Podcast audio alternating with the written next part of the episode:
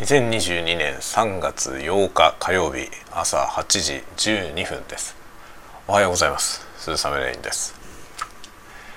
えー、今日はうちの長男のクラスが学級閉鎖になりましたので3回目なりましたので、えー、長男と一緒に家で、まあ、僕は仕事をし、えー、長男は、えー、なんか Google のクラスルーム。在宅で課題があるようです。あちょっとねコーヒーを飲みながら。朝もまたバタバタしましたけども、えー、今無事に下の子が学校へ出かけていきました。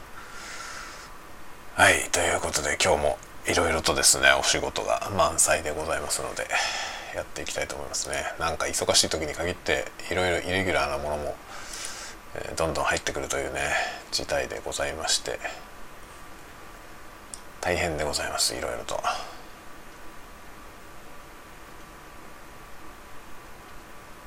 はいというようなことで今日も一日頑張っていきたいなと思っております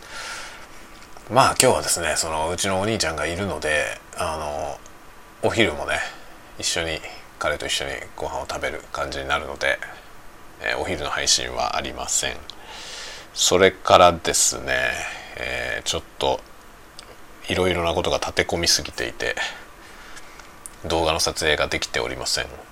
ので今夜の今日火曜日ですけども今夜の YouTube の更新はちょっとできないと思います。今週は難しいかもね。でもなんかね2本は出したいなと思うので、まあ、木曜と土曜には出したいと思いますけども今日明日ぐらいで1本取れればいいなと思ってますがちょっと難しいかもしれませんね。忙しい。忙しいですね、まあ、忙しいっていう言葉もね昨日の夜あの疲れたってあんまり言わない方がいいって言いながらめっちゃ連呼しましたけど。忙しいもねあんまり言わない方がいいですよね。忙しいっていう字はね立身弁になくなるという字で。ね心がなくなってますから。死んでますからね。忙しくなっちゃダメですね。忙しい時ほど忙しいと思ってはいけないというかね。暴殺って言葉ありますけどね。どんだけ死ぬんだよっていうぐらいの